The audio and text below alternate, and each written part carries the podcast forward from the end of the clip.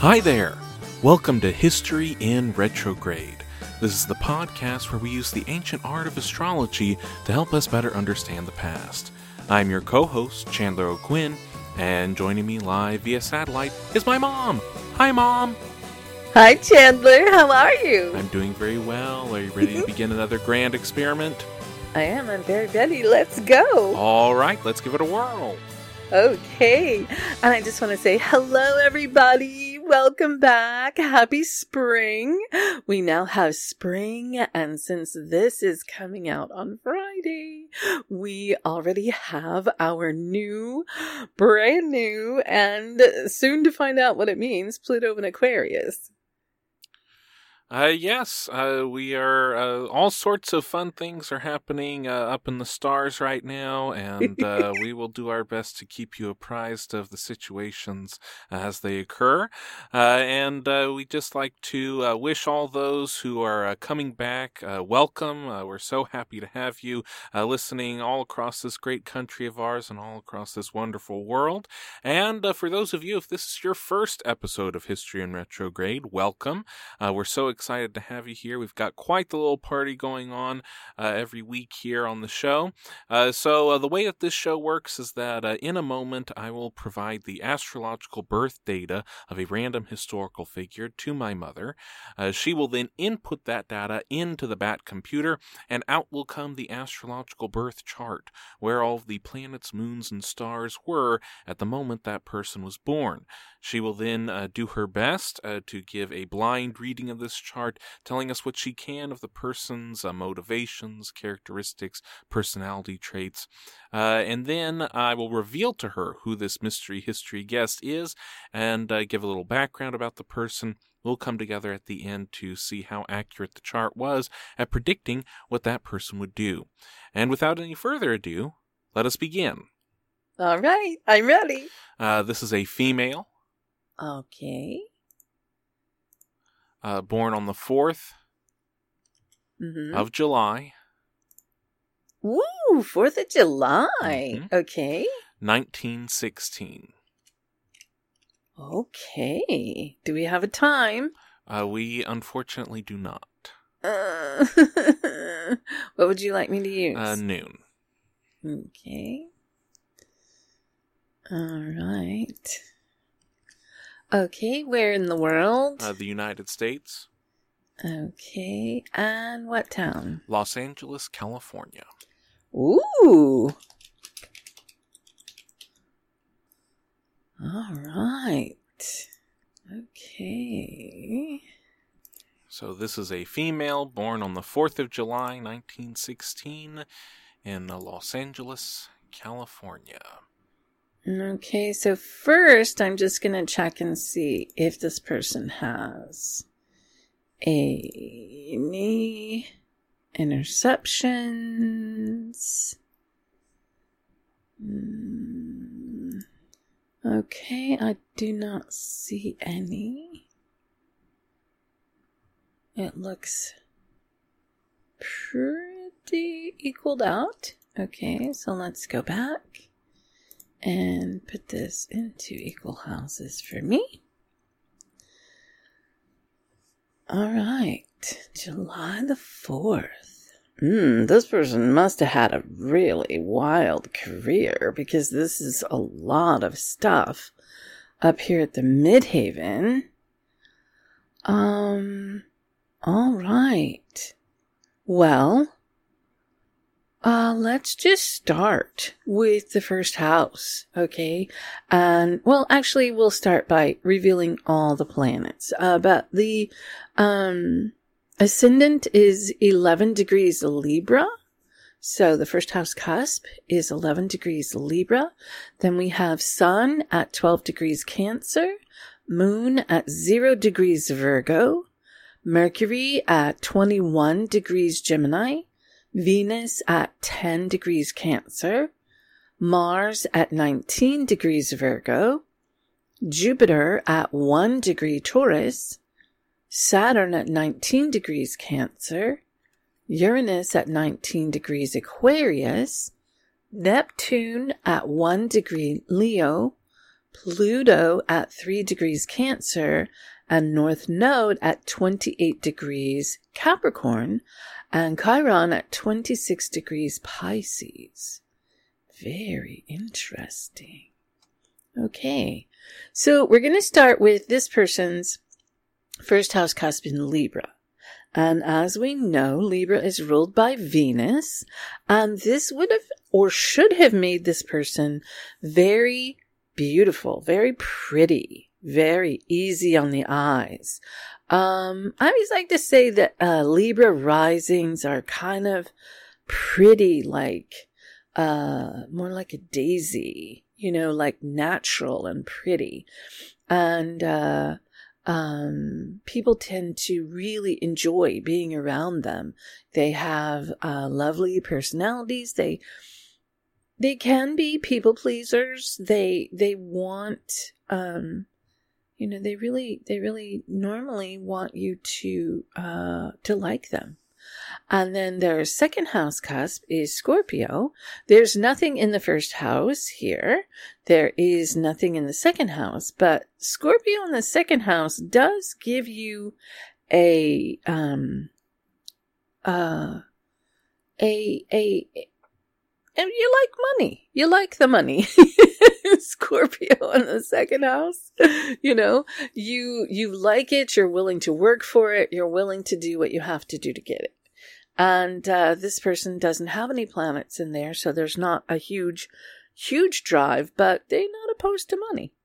Um, third house Sagittarius on the third house is a um uh, a cavalier way of communicating. Third house is communication. It's ruled by Gemini, which is ruled by Mercury. And this person has, um, Sagittarius there. So they can also be really honest and can maybe sometimes be blunt. Uh, mm, probably in a way that is still not offensive. Like maybe they can be, um, like in a fun way, they'll tell you something uncomfortable, if that makes any sense. And then fourth house cusp is Capricorn. And this person has North Node in Capricorn at 29 degrees. So we know that zero degrees and 29 degrees are the most intense degrees of any sign. This person have having North Node in Capricorn in the fourth house um, has something to do with their um, their community, their home, their uh, you know uh, um, really close knit family, your your immediate family, um, but also in the vein of Capricorn, which is business and and money. Um, interesting. So, and that is their, you know, that's their destiny. Their, your north node is what you're trying to do in this lifetime. Your south node is what you've already done. Now, this person could have had, you know, uh, south node things in their 10th house. So, I mean, with all this stuff in their 10th house, it could have, uh, definitely been, um, uh, kind of a, um, well, I don't know. It kind of kind of goes together because this is all in Cancer anyway. So um, now we go to the fifth house.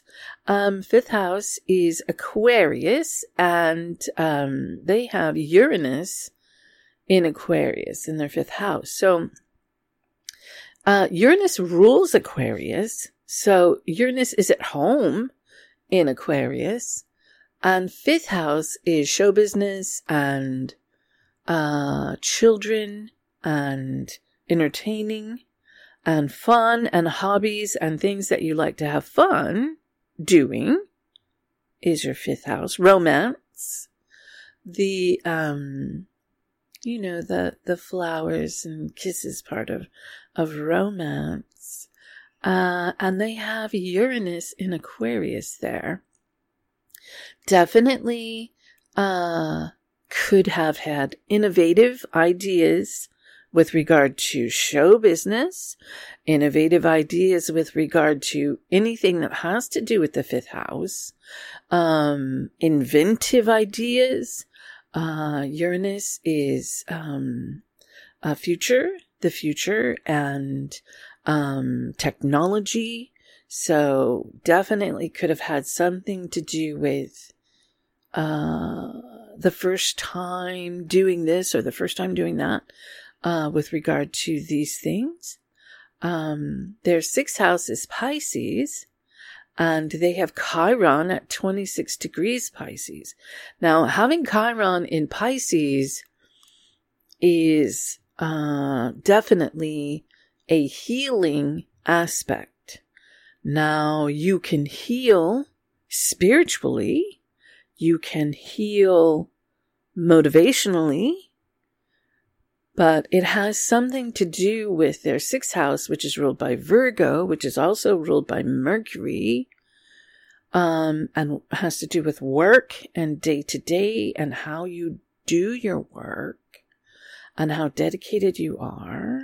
And this person has their sixth house cusp in Pisces, which would make them more creative with their work, not necessarily want to you know, get down to brass tacks, but more, you know, um, whimsical about their work. But their work has to do with healing, and their healing has to do with creative. So it's something about creative healing. Seventh house cusp is Aries. And uh, since I am doing this equal houses based on their uh, 12 degrees ascendant, that puts uh, their Jupiter in Taurus at one degree in their seventh house.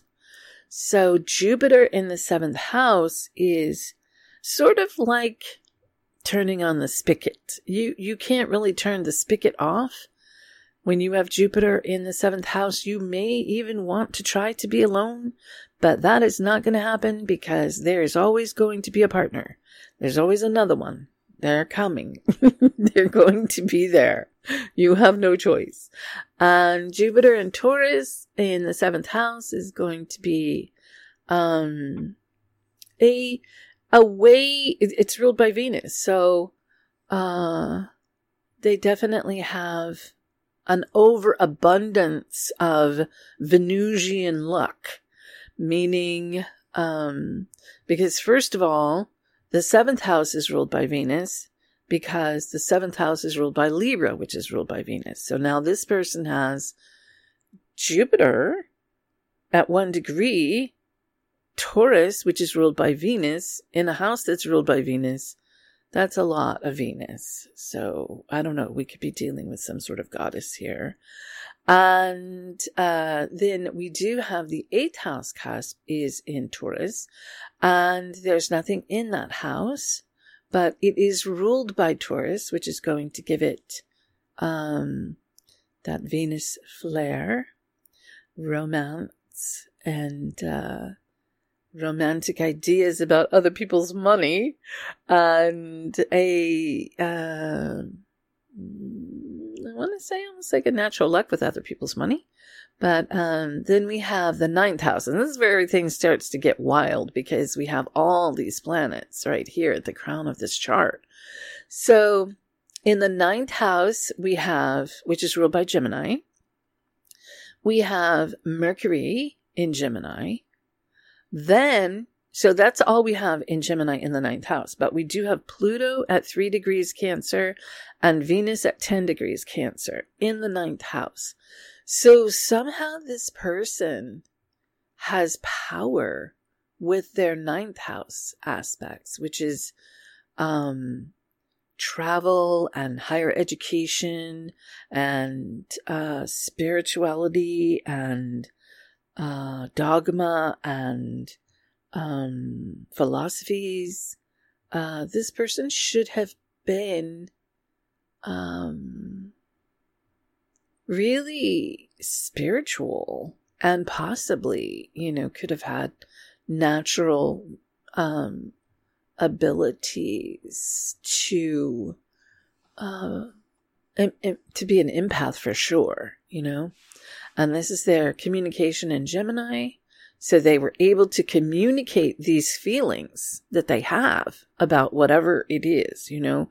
But this Venus in Cancer is very, very loving, very nurturing. And Pluto in Cancer is somehow power in nurturing. Am I even close to anything? Mm-hmm. Okay. and then in the 10th house, we have the sun at 12 degrees Cancer, the midheaven at 13 degrees Cancer, and then Saturn at 19 degrees Cancer, and Neptune at 1 degree Leo. Uh, so this is an awful lot to do with career, and how people see you in the outer world, your, your fame, your, uh, image is your 10th house. And they have sun in cancer, midheaven in cancer, conjunct Saturn in cancer. So this is their lesson. Their career is their lesson. And that goes along with this North Node in Capricorn, even though their North Node in Capricorn kind of reflects their South Node in Cancer, having all of this stuff in, in the house of career, which is ruled by Capricorn, which is ruled by Saturn, uh, should have made them really good at business and career. Now, this Neptune at one degree Leo gives them a very creative, dreamy, filmish way, because Neptune rules film, uh, somehow connected to their career in the 10th house. And their midheaven is their career, and it's in their 10th house. And Saturn is the lessons you have to learn, and the lessons being the 10th house. So very interesting. And then this person has moon at zero degrees of Virgo in the 11th house. Zero degrees, again, just like this 29 degrees, is very powerful degree. Having your moon in Virgo at zero degrees somehow gives this person an edge over all this cancer because all this cancer is ruled by the moon, you know? And so this could make them very watery, very emotional. But somehow this Virgo moon in earth grounds them a little bit enough to get the job done, I would say. Uh, zero degrees being zero and 29 being the most powerful degrees of a sign, and this person having it at zero degrees, which is the first degree, uh, gave them a grounded, analytical way of viewing their emotions. And then Mars in Virgo in the 12th house, again, Virgo is work and work ethic and also medical healing where Pisces is spiritual healing, Virgo is medical healing, using knowledge, using data to heal. And this person has Mars in Virgo. So I would assume that this person would have been very organized in how they go about getting what they want and getting their things done because Mars is uh, your passion. Mars is how you um how do you what is your strategy to get from here to there? If you want to go on this journey what is your plan of action? So mars is kind of but it's also your sexuality and anything that you're passionate about. So this person would have had also some grounding with this Virgo, Mars and Virgo, giving them a very straight line to get from here to there and and and and gather all the information needed. This person should have been very smart. uh, very um, capable of uh, um, gathering all the information that they need to get to where they want to go. Does this make sense? Mm-hmm. Okay, do you have any questions? Uh, what is her relationship to her country? Well, she has North Node in Capricorn at 29 degrees in the fourth house, which is your home, your community, your environment, you know? And so I would think that this person ha- I mean Capricorns can be really really really loyal and be in for the long run. So it's possible she was very loyal to her country. Do you think that she would be um, stoic or give in to her emotions? Well, she has an awful lot in in in Cancer, which is emotional. All right, but she has Moon in Virgo and Mars in Virgo, which would have given her a handle on that, you know, which could have made her stoic. What is her relationship to attention? Well, we don't know exactly what time this person was born, and I'm reading her chart based on a noon time, all right? Uh, this person has, if she was born at noon, she has Libra rising. All right. And people with Libra rising like attention a lot. Okay. Now, all of these planets could be in the wrong houses, but it isn't going to change the planets. You know what I mean? So let's say, I mean, she has Jupiter in Taurus, which is ruled by Venus. So that's a person who would enjoy attention, you know? This person has Neptune in Leo. You know, that is a person who uh, could enjoy some attention. Um, Venus in Cancer would be you wanting to give nurturing, but people who have Cancer placements are giving the nurturing so that they can receive it back. You know what I mean? Like people who nurture you are nurturing you in the way that they would like to be nurtured, if that makes any sense. Mm-hmm. So even if we don't have this Libra rising and we have a different rising, you still have an awful lot of Cancer going on here, you know, which is an awful lot of offering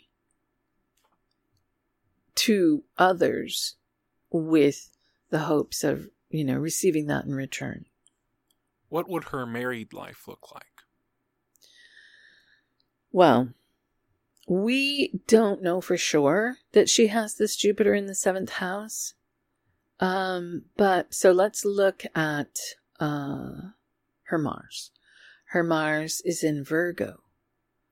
Her Mars would be the type of man that she is interested in.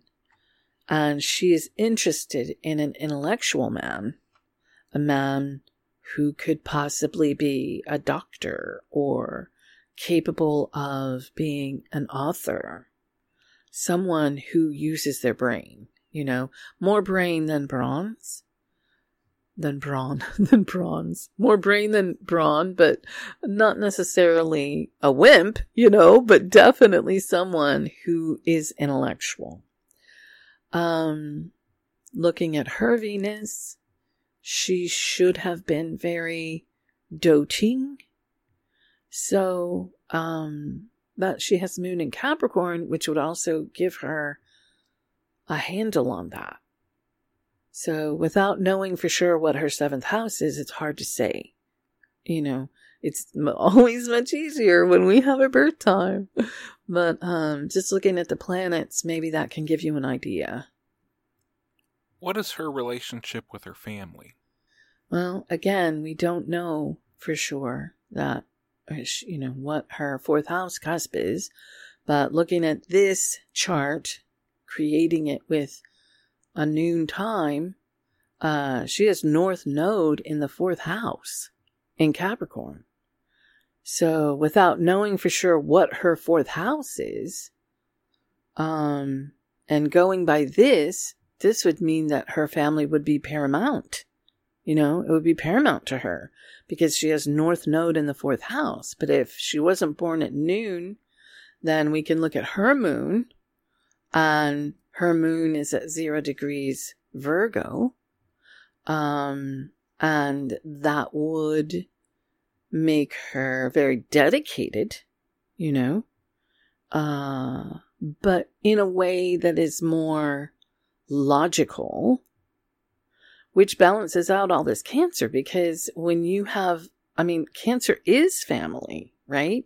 Cancer is the mother and she has three, four, four planets and her midheaven in Cancer. So with that information, we would think, okay, well, she's probably really into her family, you know? What profession would she go into? Again, without knowing what her rising sign is, we don't know for sure what her 10th house cusp is. So, without, I mean, with this chart, you would think that it would have uh, something to do with nurturing. But um, for this, I think we have to look at uh, where are her Virgo placements, which would be work. So, I mean, professionally, we'll look at her her Virgo. She has Moon and Mars in Virgo. Virgo rules the sixth house. So I would assume maybe something that has to do with Virgonian things, maybe. Um, I mean, she has this Neptune in Leo, which could give her a very creative edge in film and grasping at the fact that she was born in Los Angeles. She's in the film world uh, at the time when film was new and innovative, you know. She's got this Uranus in in Aquarius, which could make her very interested in new technology, you know. So there's options. Uh, you know. Do you think she would be a principled person or someone who was uh, more pragmatic? Well, she's got both. she has both aspects to that in her chart, you know? Uh, the many planets in um, Cancer, and then these, you know, in her top planets in Virgo. So she has both, you know, and North Node in Capricorn.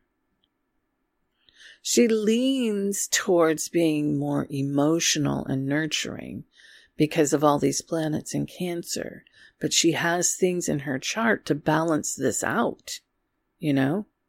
She's not she might appear to be a pushover, that she would give in out of love, but she's got some bones to this, you know? How would she respond if um, people lied about her? Well, Mars and Virgo is going to get the record straight. You know what I mean? Um, it would most likely hurt her. You know? With all this cancer, you can get really hurt. But this Mars in Virgo and Moon in Virgo is going to give her a handle on her emotions and start, you know, bringing out the facts. Are there any other uh, final first impressions that you get from this chart? Well, I think that this person uh, would have been amazing and and and honestly lovely unless she was the dark side of all of this cancer which would just make her kind of kind of bratty but um i don't know i think i would like this person i think i'd like to hang out with this person this person has drive and determination and ambition and this person has a beautiful, uh, loving way about her. She's clearly able to communicate and have information available. Um, you know, and, and she can manifest it through hard work and diligence and also give it this, you know, kind of healing, um, and innovative twist. Uh, well, at this time, I think we are ready for a summary of our findings. Mm-hmm. The first thing you said is that she could be uh, very pretty and beautiful, mm-hmm. and she could be witty and be uh, like a daisy. Mm-hmm. Uh, people would enjoy uh, being around her. Mm-hmm. Uh, she could enjoy money and material things. Mm-hmm. Uh, she could be cavalier in communication. Mm-hmm. Uh, she's very honest, uh, maybe even blunt, uh, but she would mm-hmm. try not to be offensive. Uh, whatever she would have to say, if it was bad news, she would try and do it in a fun way. Mm-hmm. She would have a close knit family, and the family is connected to business and money. Mm-hmm. Uh, her destiny is connected to her country and her family. Mm-hmm. Uh, she could be romantic. Uh, she could have innovative ideas about show business. Mm-hmm. Uh, she could have futuristic, unique ideas. She could be innovative. Mm-hmm. Uh, she has many healing aspects. Uh, she healing is connected to her work. Mm-hmm. Uh, she is creative with her work. There's a whimsy about her. Mm-hmm. Uh, there are always partners in her life. Uh, mm-hmm. Partners going through, even though she may want to be alone, they are coming like a spigot. Mm-hmm. Um, there is an abundance of Venusian luck, mm-hmm. uh, romance and luck uh, with other people's money. Mm-hmm. Uh, there's power with travel, education, and philosophy. Uh, she might be spiritual. She could be very empathetic. Uh, she is able to communicate about her feelings. Mm-hmm. Uh, her career and how she is seen are her lesson in life. Mm-hmm. Uh, she is really good at business. Uh, she could be creative and dreamy about her career. Mm-hmm. She has a lot of emotions flowing through her, but is also very grounded and mm-hmm. is able to control her emotions so that she can get the job done. She has a grounded, analytical way of viewing her emotions. Uh, she could be attracted to medical healing. Uh, she is very organized, a detailed planner, very mm-hmm. smart. Uh, she is very loyal to her country. Uh, she could have been a stoic. Uh, could uh, she could enjoy attention. Uh, wants to give a nurturing uh, in order to receive nurturing. Mm-hmm. and there is nurturing and attention. Th- there's a connection between this nurturing and the attention that she seeks and gives. Mm-hmm. she uh, would be interested in an intellectual partner. Mm-hmm. Uh, she could be very doting. Mm-hmm. Uh, the family is paramount in her life.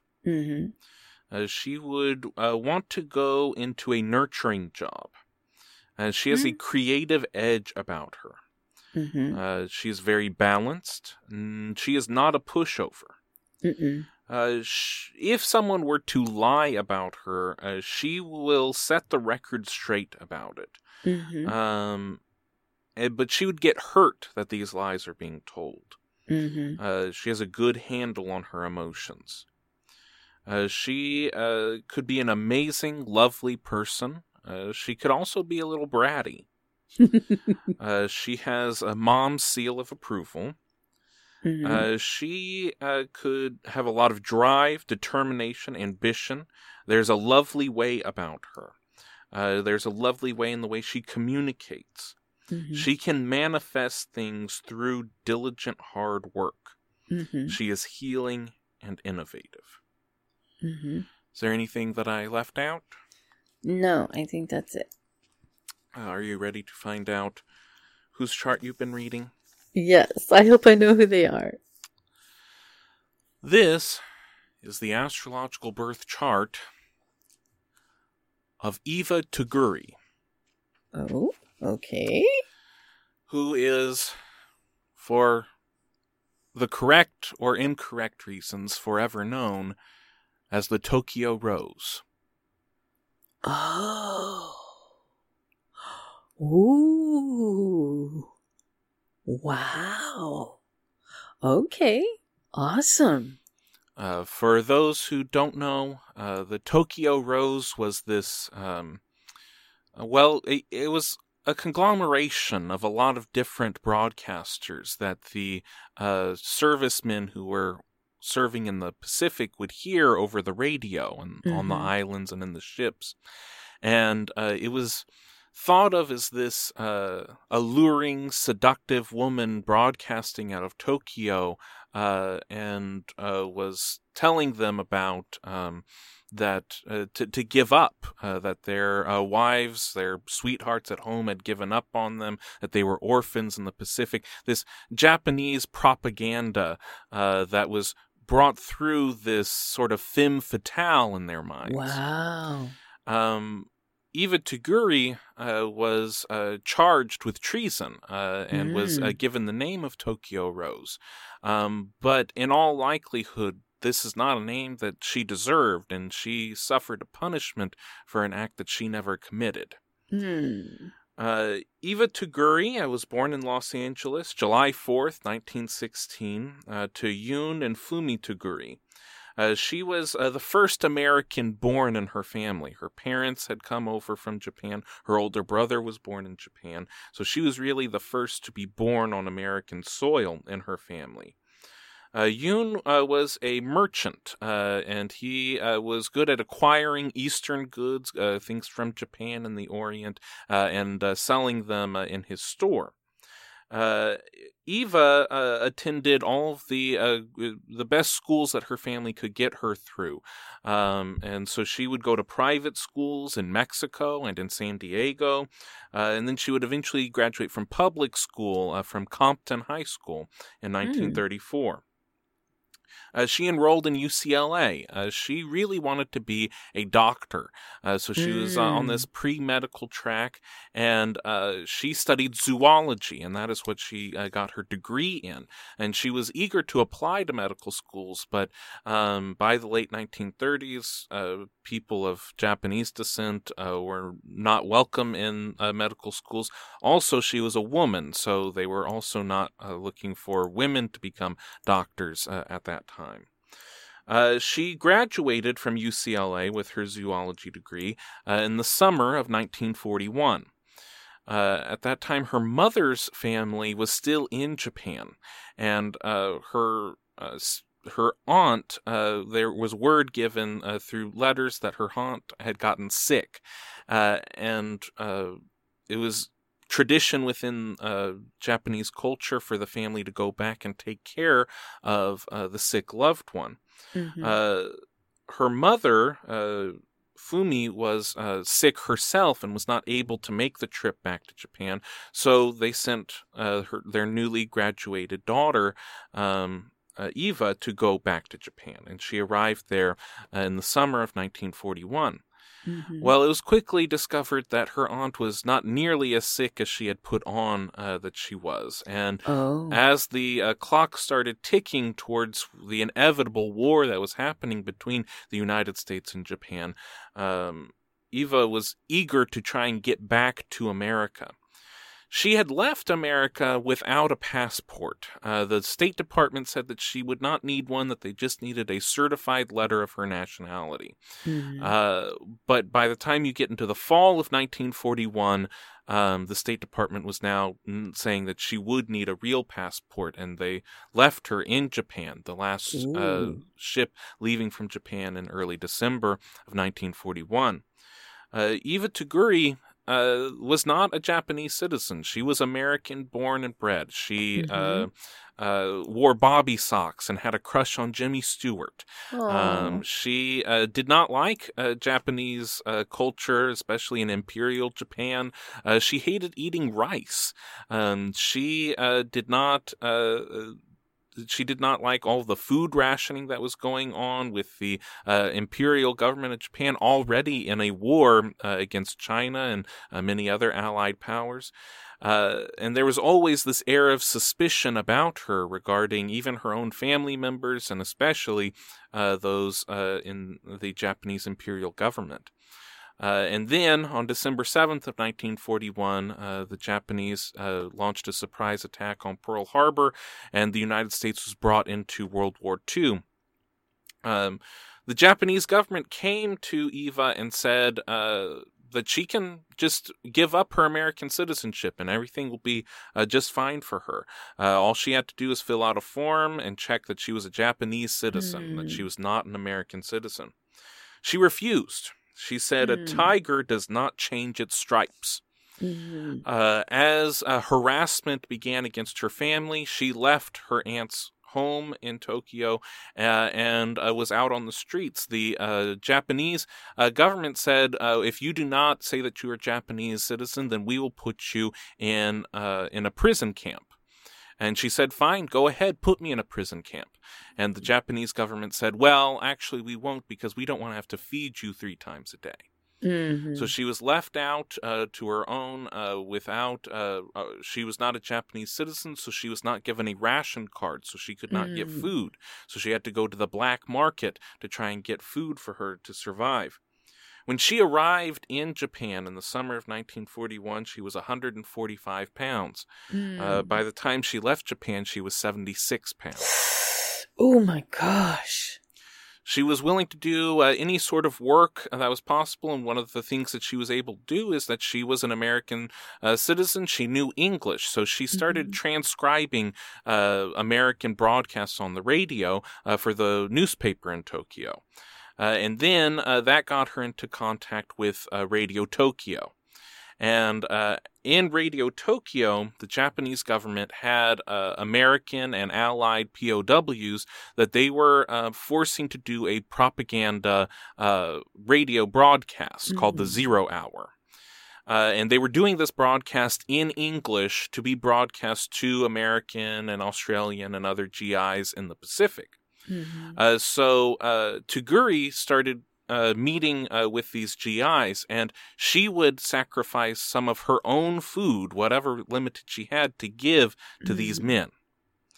And uh, one of the uh, men who was in the POW camp, uh, Major uh, Charles Cousens from Australia uh, was so taken with this act of, of kindness uh, and, and, with her own uh, way of talking and her own way of uh, just her personality that he decided that he wanted to put her on the air of this zero hour broadcast. the Japanese had made these men do this, but they were writing the scripts themselves. The scripts mm-hmm. had to be mm-hmm. approved by the Japanese government, um, but the men were doing this themselves. So they were making sure that this broadcast, the zero hour broadcast, um, was not everything that the Japanese government wanted to, it to be. Mm-hmm. It was more lighter, that there was satire, that there was these things to make sure that if American and other Allied GIs heard it, that they would not um, fall for this propaganda. Mm-hmm. And uh, Charles Cousens uh, got Toguri uh, to be on the broadcast as sort of this friendly voice from home. So she started doing these broadcasts, and these were all written by the POWs. Uh, so, uh, of course, it it couldn't necessarily be glowing of the uh, Allied effort, um, but uh, it, it, wasn't everything that uh, the Japanese government was wanting it to be either. Really, uh, it was very sarcastic and sardonic. They were mm. reporting on uh, ships that had gone down, but they were making up names for the ships, mm-hmm. and they were um, she she addressed the GIs as as her fellow orphans in the Pacific, mm-hmm. and often called them boneheads uh, to, mm-hmm. to, to my bonehead audience out there. Uh, and we're going to serve you up some high class propaganda. Uh, mm-hmm. Uh, so, letting everyone who's listening to this know. Now, she's not the only uh, person speaking in this American dialect uh, that the soldiers are hearing in the Pacific. There are over 20 women that are on different radio stations on shortwave radio being broadcast throughout the islands and throughout the Pacific Ocean. Mm-hmm. And a lot of these other women are much more um, are much more uh, uh, subversive, and they are really getting into the GI's minds that uh, their their sweethearts don't love them anymore, that they're lost in the Pacific, that they're going mm-hmm. to lose mm. this war. Um, but even with this, uh, uh, the, these men are hearing this voice, this female voice, and conjure up in their idea, in their minds this idea of who this uh, exotic woman could be, who who this femme fatale who's trying to ensnare them might be. Uh, and so they, even before Toguri started taking to the airwaves, there was already this idea of Tokyo Rose. And mm-hmm. everybody who was stationed in the Pacific knew about Tokyo Rose. And they made movies about Tokyo Rose. And any movie that you see from the time will often have a broadcast from a woman coming through the speakers. And they refer to her as this Tokyo Rose. Mm-hmm. Uh, so the zero hour uh, continues on throughout the duration of the war. In 1945, in the spring, um, falls in love and, and she marries a Portuguese a Japanese man uh, named uh, Felipe uh, d'Aquino. Uh, and they get married in the spring of 1945, and then uh, the war just progresses very quickly uh, after that through the spring into the summer. In August, the uh, uh, bombs are dropped on Hiroshima and Nagasaki. September, the Japanese Empire surrenders, and the U.S. begins occupation of mainland Japan. Mm-hmm.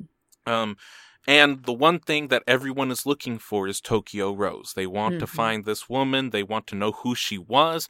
When really, it wasn't just one woman. It was 20 different women. But they mm-hmm. want, everyone wants to have this big story. And so there are a few uh, reporters that are working for uh, William Randolph Hearst and the Hearst uh, newspaper empire uh, named uh, Clark Lee and uh, Harry Brundidge and uh, they go to Radio Tokyo. And there, there are a mix of Japanese citizens and some Americans, and they're trying to think. Well, there was no woman who went on our station as as Tokyo Rose, mm-hmm. but there was Iva. There was Iva Toguri, and she was on the zero hour. Maybe that's who you're talking about. So they reach out to her and they say uh, that they are willing to give her $2,000 uh, to do an exclusive interview with their newspaper. Mm-hmm. And so she shows up because she didn't, she, she, knows that she didn't do anything wrong. Everything mm-hmm. she was uh, given to say was given to her by a U.S. servicemen. Um, so she has no fear of, of what's, uh, uh, of what they're looking for. And so uh, she walks into the uh, hotel room uh, that they are having this interview with and they say, Are you Tokyo Rose? And she goes, Sure. Yeah, I'm Tokyo Rose. Sure. Uh, well, that began a four hour interview with her in which they uh, uh, did not give her any relief or water as, as she, they had her explain her entire involvement. And uh, at the end, she signs a paper admitting that she is a Tokyo Rose. Um, and at, at, that exact moment, they just publish the paper. So they publish mm-hmm. the paper, and everyone is so excited. Oh, this is Tokyo Rose, and there's videos. Uh, I mean, or, or, film reels taken of her, and uh, she is just this uh, American woman. She has bobby socks and pigtails in her hair, uh, mm-hmm. and uh, uh, the servicemen are just uh, uh, standing around her and are in awe that this is this is it. This is the woman. She seems so innocent and naive, but I guess so. That's who she's claiming to be. Is this Tokyo mm. Rose? Um, and in the newspaper, uh, it's published uh, September 3rd of 1945. They say uh, that she sold out her country for $6 mm. a month. Uh, mm. So this pr- uh, uh, prompts an army investigation. So the uh, army goes in and they take her uh, uh, captive and they put her in the prison, the same prison that all of the highest war criminals are being hmm. held mm. in. Uh, Emperor Tojo is being held uh, in this prison. Uh, they uh, uh, do not uh, let her have act. She can't see her husband except for 20 minutes once a month. She can see mm. her husband. And they go through uh, her entire story, and the army comes out and says, she did nothing wrong. She is mm-hmm. uh, clear of all charges. Mm-hmm. Uh, and so she is released and uh, she tries to continue her life in Tokyo. And then uh, she gets pregnant and she wants to have her baby in her homeland of America. Mm-hmm. She mm-hmm. wants her baby to be an American citizen. So she mm-hmm. goes through the State Department to try and get a, uh, a, a visa, a passport to go back to the United States and uh, they refuse to give it to her. Mm. And the hmm. reason for that is because of the radio broadcaster Walter Winchell. Uh, Walter Winchell was uh, this muckraking yellow journalist who was uh, uh, always coming up with, with false stories, and, and he zeroed in on Tokyo Rose and on mm. this hmm. idea of Iva and wanted to make sure that not only did she not get back to America as a citizen, but did she uh, get tried for treason. Oh my. And uh, this is the summer of 1948. Harry Truman is running for re-election, and there are a lot of people who are saying that Truman is soft. He's soft on traitors. He's soft on communism, and so uh, he decides that this is going to be a good way of uh, getting the public back on his side. That he's not soft, and so he uh, allows for Iva to be arrested and tried for treason. Wow. Uh, they uh, make sure that she is put on a boat, uh, a special uh, ship that uh, has uh, enough fuel so that it does not have to stop anywhere before it gets to California. Because mm-hmm. if the ship stops in Alaska or in Hawaii, that is American soil, and then she would have to be tried there. They mm-hmm. wanted to make sure that she was tried in San Francisco to make mm-hmm. an mm. example out of her. Uh, so uh, she arrives in San Francisco on this uh, troop carrier. A lot of people are, are very happy for all of the troops who are now coming stateside, who are now home. Um, but she was kept uh, in a cell uh, the entire time, and that's mm. the the first time that she comes back to America in over seven years was because now she is a, a prisoner and is uh, during this time that she finds out what happened to her own family, and that uh, her own family were taken and put into inter- internment camps in mm-hmm. Arizona, and it is there that her mother passed away in a mm. Japanese mm. internment camp. Um, uh, in 1948, uh, she is uh, brought uh, to trial and uh, she is charged with eight counts of treason. Uh, she is only the seventh person in American history ever uh, charged with treason. Uh, the trial goes on, and, and I just think that this really speaks to her. Years later, she talks about how she got embroiled in this in this treason uh, mm-hmm. trial, and uh, she goes, uh, "Well, you know, the the government they were they were looking for someone to pin all this on," and mm-hmm. she goes, uh, "Eeny, meeny, miny," and I was Mo. Mm-hmm. Uh, and so uh, she was put up uh, on this trial. The FBI and the federal prosecutors uh, they uh, intimidated witnesses and uh, brought people to perjure themselves to say to say lies against mm-hmm. her. A lot of these were American citizens that were in Japan who did give up their American citizenship to save their own skins during the mm-hmm. war, and they came forward and testified against her.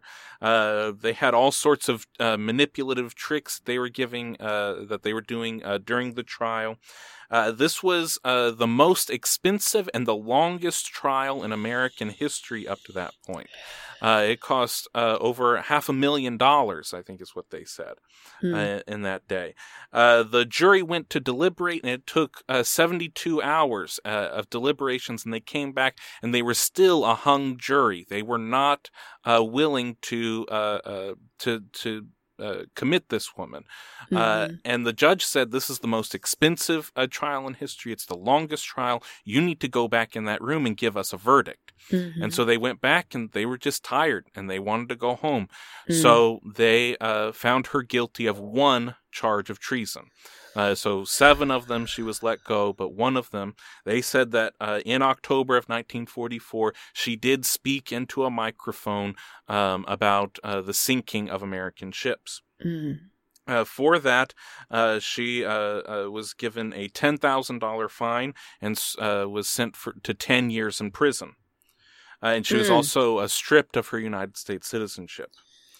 Uh, she was uh, sent to prison uh, in West Virginia, and there, one of her uh, cell, uh, well, they weren't cell mates, but one of the other prisoners uh, in this prison was Axis Sally, who was an actual broadcaster for the Nazis and was an actual collaborator. Mm. and they were bridge partners. Um, the she served a six of the ten years and was let off for good behavior. And uh, in the mid 50s, uh, she was uh, uh, released, and the United States government tried to deport her. Mm. Um, uh, they had already uh, said that her husband could never return to the United States, so her husband would have to be in Japan forever. Um, and they tried to deport her and her lawyer, uh, Wayne Collins, who never took a penny uh, mm-hmm. for any of the defense uh, the, of the first trial and deportation. He was able to successfully allow her to stay in the United States and uh, she uh, moved to Chicago, where her father was still alive, and the family was running a uh, import store again uh, in uh, Chicago. And uh, she was working in this store um, and just minding her own business, but her story was being told more and more. Mm-hmm. And by the 1970s, mm-hmm her lawyer's son, uh, Wayne Collins Jr., uh, who uh, uh had always had uh, this great respect uh, for what Toguri had gone through in her life, mm-hmm. and, and was also grateful to her because while she was going through the trial, she tutored him in math, and mm-hmm. she said that he said that he was never going to pass high school math without Toguri's help. Uh, and so Wayne Collins Jr. and uh, Dr. Uyeda with the Japanese American Citizen League uh, started this um, campaign to get her a presidential pardon. And uh, they worked throughout the 1970s and they got uh, her story out there. Uh, eventually, they found two of the witnesses who testified against her and got them to recant their testimony. Mm. Uh, and uh, the jurors, the uh, uh, the witnesses, all talk about how they were pressured by the government to do this, and they there's not a day that goes by in their life that they don't feel sorry for what they did uh, to this woman. Uh, and her story uh, was told on uh, 60 Minutes. Uh, there's this uh, interview, the story that they do on 60 Minutes with Mor- Morley Safer does the story, and uh, he starts off talking about the propaganda of the time. And this was in 1976 that he he's giving this, and he says, uh, "Yeah, but that was in the 1940s when it was all right to be racist about your enemies." okay, it's like I don't I don't know about that Morley, but okay.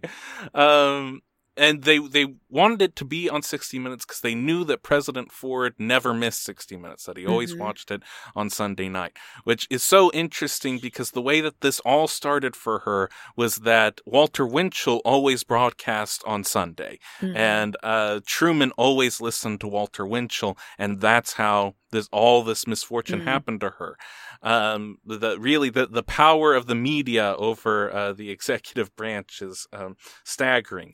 Uh, so uh, the 60 minute special, Ford watched it and it got this bug in his uh, brain about giving her a pardon. And so, uh, one of the last acts he did on January 20th, 1977, as he is leaving office, is he mm. gives a pardon to Iva Toguri mm. and uh, restores her American citizenship.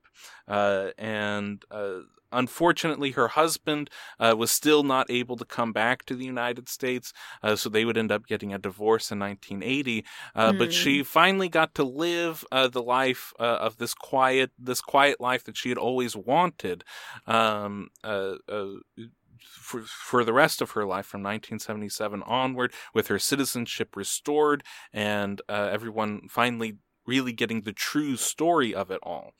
Um, and what really strikes me uh, about the whole story, and especially when you see those first film reels that are taken of her, is that in her mind the whole time she was doing this for the troops. She was mm-hmm. on this broadcast for the troops. She was this proud american citizen. Mm-hmm. uh, a tiger does not change its stripes. She could have given in at any moment. If she had given up her american citizenship she wouldn't have been tried as a traitor. Right. But she never did. And she stood up to the Japanese and she stood up to uh, the American government too, uh, because of, of who she was and who she knew that she was. Um, and uh, she uh, continued to live that life of a proud American until she passed away in 2006. Uh, so, mm. Iva Toguri, rightly or wrongly known as the Tokyo Rose, um, a, a, fascinating life uh, that she led, and I think that a lot of the things uh, from this chart make a lot of sense. She wanted to be a very nurturing person. Uh, she wanted to be a doctor. That's what she wanted to do first, and then mm-hmm. Uh, communicating. She was trying to heal American troops uh, over the broadcasts, uh, whatever little way that she could. And there's probably a lot of things here that um, she could have been capable of had uh, so many misfortunes not been uh, laid in her way. Mm-hmm. This is very true. And another very sad situation. Um, you know how I feel about the court system. but um, interesting. And I really wish I did have a birth time for her because it would be really, really helpful to know where all of these planets fall, you know? Um, it, it, it is interesting. It, I mean, her north node in Capricorn at 29 degrees, being loyal, being loyal no matter what, you know, which is, uh, very Saturnian, but it could go the other way. I mean, it could have gone, she could have been really manipulative, but she chose not. She chose to be loyal, you know, and, um, it, it's so, it's just so sad. I have a very hard time sometimes. Um, I, I love America because I love we the people of America, but I mean, all countries do this to people all the time. So this is, um, very unfortunate, you know. Also having North Node in Capricorn is a rough place to have a north node because it puts your direction ruled by Saturn, which is lessons, you know? So that's hard and difficult. But I mean, what an amazing woman to stay strong and, and, and live through everything she lived through. I don't think she could have done it if she hadn't have had this Mars and and and moon in in in um Virgo. You know what I mean? And this north node in Capricorn, that's just an awful lot of cancer to you know not have these these strong bones, you know, in the midst of all that. But what an amazing woman. Absolutely. And uh, I think on our scale of uh, right on the money to way out in outer space, this is, uh, you know, a little uh, uh, in the middle, but very close to right on the money. Uh, we would, of course, just be better if we if we did have that birth time. Mm-hmm. Um, but I think a lot of the things here are uh, who this uh, person was. and it would have been amazing to see what she uh, could have done uh, if uh, all these other things ha- hadn't happened in her life. But uh, th- these were the lessons. You know, mm-hmm. the, the lessons are connected to communication, they're connected mm-hmm. to philosophy, are connected to nurturing. Mm-hmm. Um, so uh, she gave a lot of uh, comfort and nurturing to American troops uh, during the war, and then um, uh, her story was also taken up by the Japanese American community after the war. Um, um, so uh, her life was uh, very important, and um, uh, uh, I, we're very grateful for her um, having lived and, and, done what she did. Mm-hmm, mm-hmm. Uh, well, uh, that uh, just about uh, wraps things up for us on this episode of History in Retrograde. We'd like to uh, thank you all so much for listening. Uh, if you'd like to reach out and support the podcast, we have all the links to our social media accounts posted in the episode description. we also have a link to our PayPal account. Every li- bit, little bit helps us in producing a better quality show and expanding our audience. we also have a link to uh, we're also able to uh, have you be your very own mystery history guest. Mm-hmm. Uh, so uh, if you would like to have your chart read or uh, maybe a synastry chart between you and that special someone, uh, we can make that happen for you. Just reach out to the email provided in the description, Chandler's mom at historyinretrograde.com, and mom can get with you and go over all the details about that. Yes, I'd love to. I'm really enjoying meeting all of you and spending time with all of you.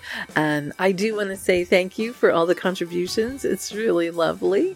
And I look forward to meeting more of you. Just go, if you can't remember the email, just go to historyinretrograde.com. Uh, well, uh, that uh, concludes this episode of History in Retrograde. We'd like to uh, thank you all so much for listening, and as always, in conclusion, as long as your houses are in order and the stars are aligned, everything will be just fine. Everything is going to be just fine. Thank you so much for listening. We love you. Bye bye. Thank you so much. Bye bye.